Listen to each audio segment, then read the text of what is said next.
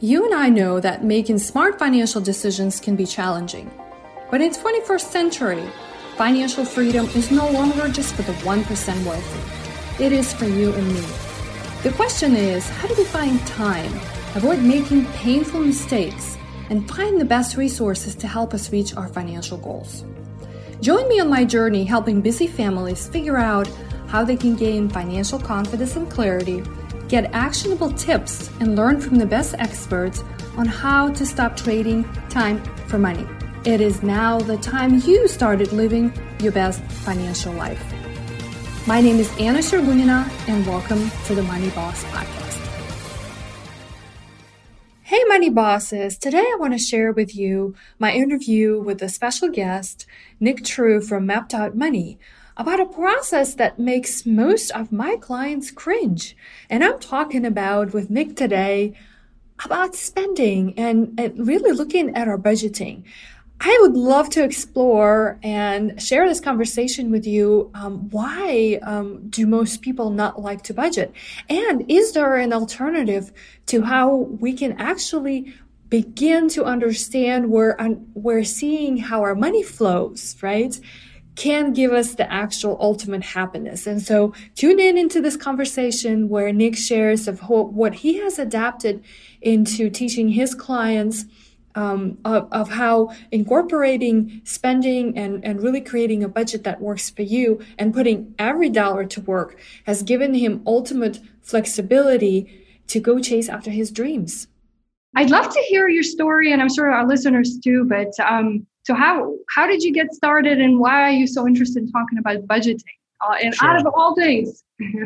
So It really started because I have sort of the most stereotypical sort of did the buy the rule book sort of story up until after college. And so I went to high school and got all the good grades, did what I was supposed to, went to college, got the grades, did what I was supposed to, got a degree in mechanical engineering because that was a good job that you could go and make money in, very respectable. Mm-hmm. Got a job in mechanical engineering, and took me about all of a month to realize I did not want to spend my life doing this.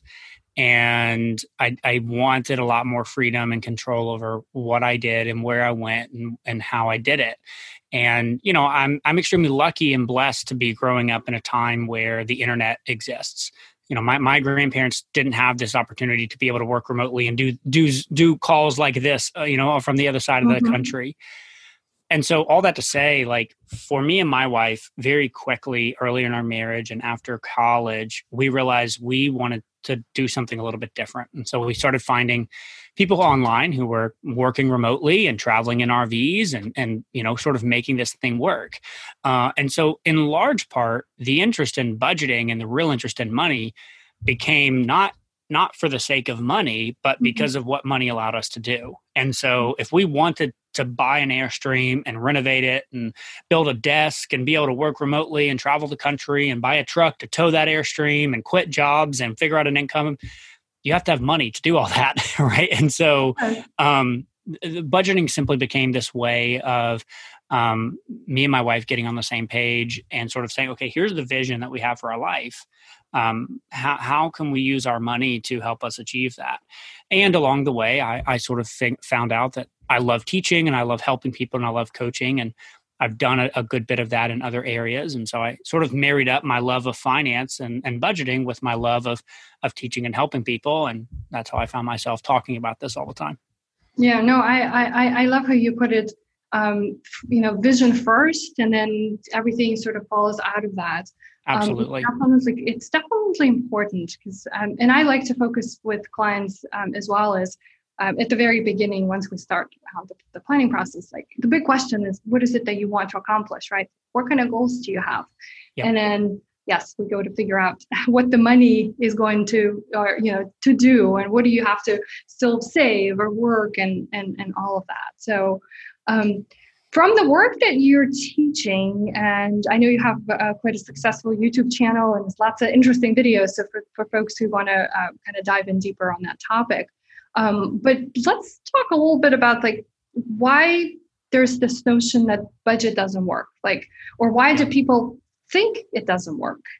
Yeah. So one of the biggest problems with budgeting is that it's got a really bad reputation, right? It's gotten a bad rap and a bad brand over the course of the years. And so when people hear the word budget, they think of like handcuffs, right? They think of change. They feel restricted. This is this thing that it's going to beat you over the head, right? It's going to take away your freedom. It's going to make you not be able to do fun things. And the big flip that I'm so big on talking about is recognizing that actually budgeting has nothing to do with taking away your freedom. It's actually a plan to help you get more freedom. And so the reason budgets don't work for most people is that they don't get super clear on why they're trying to do this in the first place. They don't get super clear on what that vision is for their life, whether it's trying to get married, whether it's trying to start a family, whether it's trying to buy that dream home or change jobs or move across the country or whatever that big vision is for where they want their life to go. They're not clear on that. And so then they have no reason to really stick with a budget. And when you're not super clear on why you're doing this, then it is going to feel restrictive because you have to cut back on some of your in-the-moment spending for that long-term thing. And if you're not super clear on that long-term thing, you're going to hate budgeting because it just feels like it's taking away all of your fun in the moment. Mm-hmm, mm-hmm. So how, and it's like, I think the current world we're in and all the things that are available, like at the touch of a finger, even my son who's 20 months old, loves my phone. So, that's all he does. And like this idea of like, click here, get this instant gratification, right? And so you like throw in this idea that you could actually love the budgeting. It's like, how do we overcome those thoughts in our head? Or even probably a better question is, how do we create better or start creating better habits to start to love this process or even respect it? Well, part of it, I think it starts with self-awareness around what's actually going on. And so what I mean by that is if you look at the way most of the research is out there around habit building or habit forming, about 40 to 60%, so about half of every decision you make every single day is based on habits. It's not something you're consciously doing.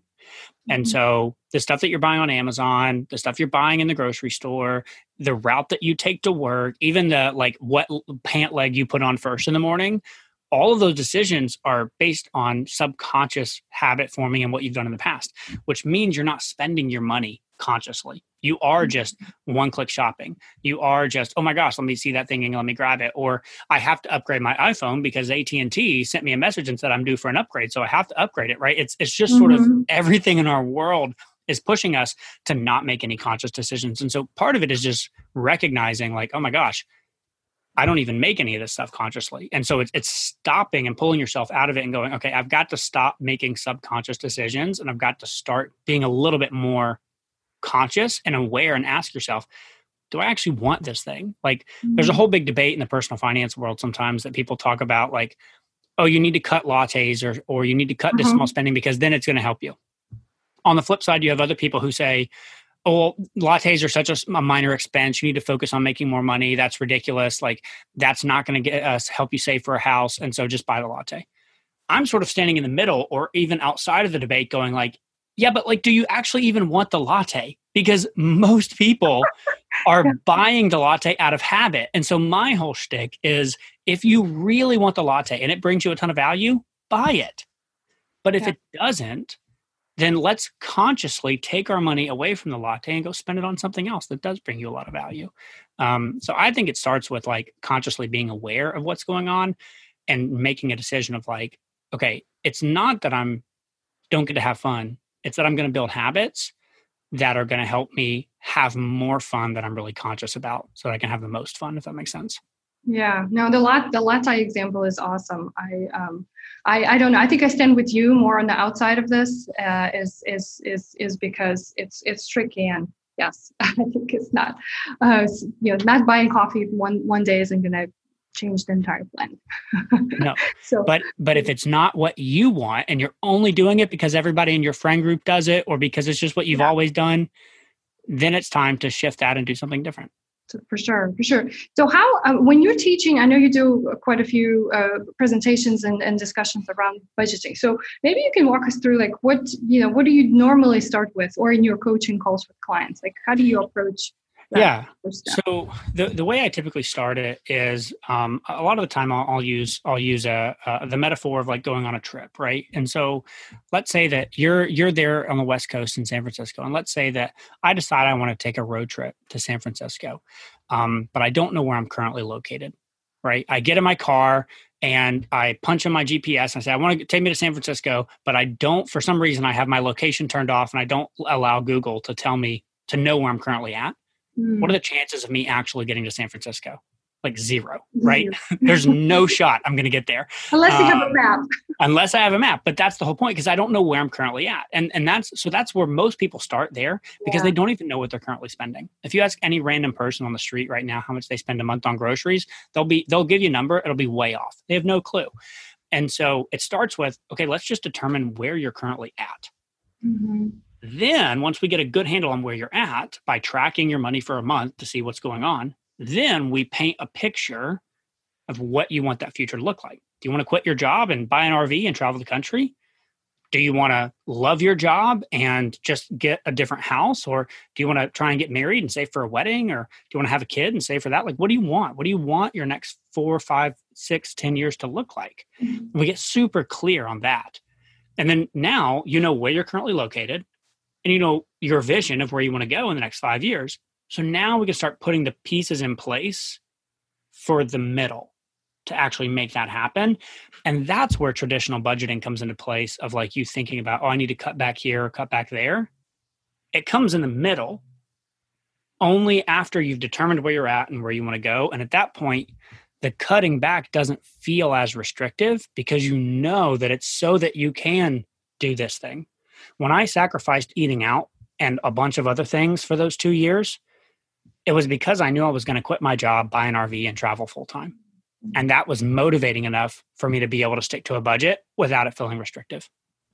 So you had your goals, so you had your vision and your goals in front of you to give you that. So that instant gratification, we're going to go out tonight to dinner and drinks, could wait. Because that's right. Yeah. Because every single day I was waking up going like, I hate this job. And I want to travel full time. And so there was nothing that was going to get in my way of doing that and making sure that I was using as many dollars as possible towards that goal. Yeah. And I see that a lot too. And so when the clients, when we start with the plan, we do the same thing, look at where you are and sort of start to envision where you're going forward. But I'm interested to see if you have insights as to what happens when people kind of fall off the wagon, right? They get excited, they do all of this, and then like, okay, the budget doesn't work 6 months later. So why? Normally, if that's happening, one of two things is going on. One is potentially that we've made the budget too complicated, meaning whatever tool you're using, whether you're using a spreadsheet or pen and paper or YNAB or Every Dollar or Mint or whatever million budgeting apps are out there, whichever one you're using, you've chosen something that is too complicated and you need to simplify your system. Because if it's so complicated that you are procrastinating on it and sort of waiting on it, that's no good. So we've got to get it to really be simple for whatever system you're using to run this budget so that you can manage it in just a couple of minutes a day or less. Now, the other problem that could be happening is that your why, your vision is not strong enough. And so one of the exercises I do with my clients is you have to come up with a really strong why statement that is formulated this way. I want to start a budget and master my money because insert blank. If I don't, insert blank. And so a poor one, a bad one is, I want to master my money because I want to be able to go out to eat more and get drinks with friends. If I don't, I'll be stuck putting those things on a credit card. That's not strong enough. That's not compelling enough to get you to actually stick to a budget. What is compelling is I want to master my money and stick to a budget so that I can actually pay for my own retirement. If I don't, I will be a burden to my own children and I will hinder their ability to save money because they'll have to pay for me. And that will eventually also hinder my grandchildren. No parent wants to be a burden to their own children or their grandchildren. And so like when I work with 50-somethings, that's the why statement that we focus on a lot. And that's powerful to keep you going and keep you motivated. And so a lot of the time I find that whatever vision you've created, whatever why statement you've created, it's not powerful enough if you're not sticking to it. Yeah, I can see that definitely for 50 somethings or folks closer to retirement, because it's like, it's really real. It's a little different for younger folks, but still, I mean, I think it's a different why. So like for me, right, when I started this whole process, I was 22 years old. And so for me, it was, if I want to master my money and stick to a budget because I want to have the freedom to leave this job that I hate and find suffocating. If I don't, I'm going to be just like that 45-year-old dude who hates his job, travels all the time, and never sees his family. Mm-hmm. Yeah. And that was my reality for the engineering firm I was working at. And so that was my motivating factor. Yeah, that is definitely strong enough to get you going. Exactly. I love the connecting too. So you mentioned also, is there a favorite app of yours? I know you do quite a bit of talking. My favorite budgeting tool is called YNAB. It stands for You Need a Budget. There's a lot of great tools out there though. That's the one that I found to like the best. It's a little bit more like if you had a spectrum of sort of like learning curve and advanced, it's a little bit more on the advanced, steeper learning curve side. But once you get the hang of it, it has some really good features and abilities and capabilities that some of the other tools lack. But I don't know if you've ever listened to photographers or camera people or anything like that. One of the sayings is the best camera is the one you have on you or the one you'll use. And so we can debate budgeting tools all day. And at the end of the day, the best one is the one that you're going to use and stick with. And so that's kind of where I stand with that. Yeah, no, I agree. There's definitely, and this is a common question too. It's like, okay, well, what's the best, app I can use? Or do you have the best looking spreadsheet? Yep. Yeah, here's the spreadsheet. Are you going to use it? Yes. That's the question to answer. This is awesome. Is there any other last minute thoughts before we close this session? I don't think so. I think the biggest thing, the biggest takeaway would be, there's this great little story from Alice in Wonderland that I share a lot, that comes to mind where, Alice is sort of lost in the woods, and she comes across the Cheshire Cat, and she basically says, "Hey, do you know which way I should go?" And the cat responds and says, "Well, that depends a great deal on where you want to get to." And then she says, "Well, I don't much care where I should go." And then the cat responds and says, "Well, then it doesn't matter which road you take."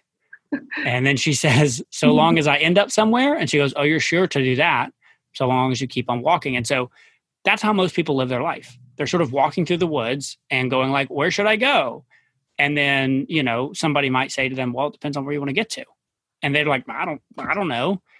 And that's the problem, right? And so if anything, I would just encourage anybody listening to this, like if budgeting hasn't worked for you in the past, remember that it is not supposed to beat you up. It is not supposed to feel restrictive. If it does, you're doing it wrong.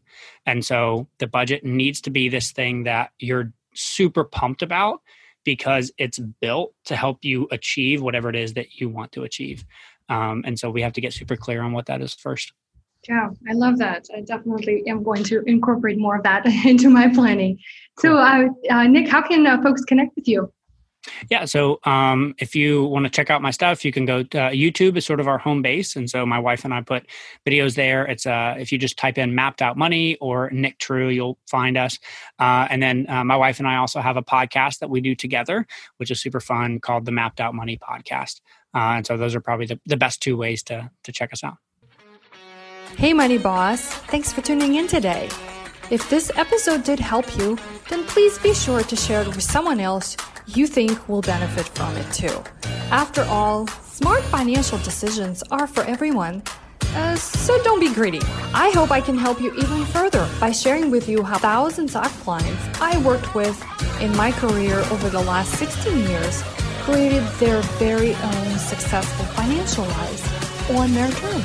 It's hard for me to do this over an audio, and if you are ready for the next chapter in your life, then be sure to go to MainStreet-Money.com to get your free resource guide to help you begin correcting top 6 financial mistakes I see people make all the time, such as not having clear financial goals, not having a handle on spending or saving for the future, not knowing how to get rid of all the debts, and of course, not having a clear strategy or plan on how to protect your hard-earned money. Until next time, Remember, you are the boss of your money.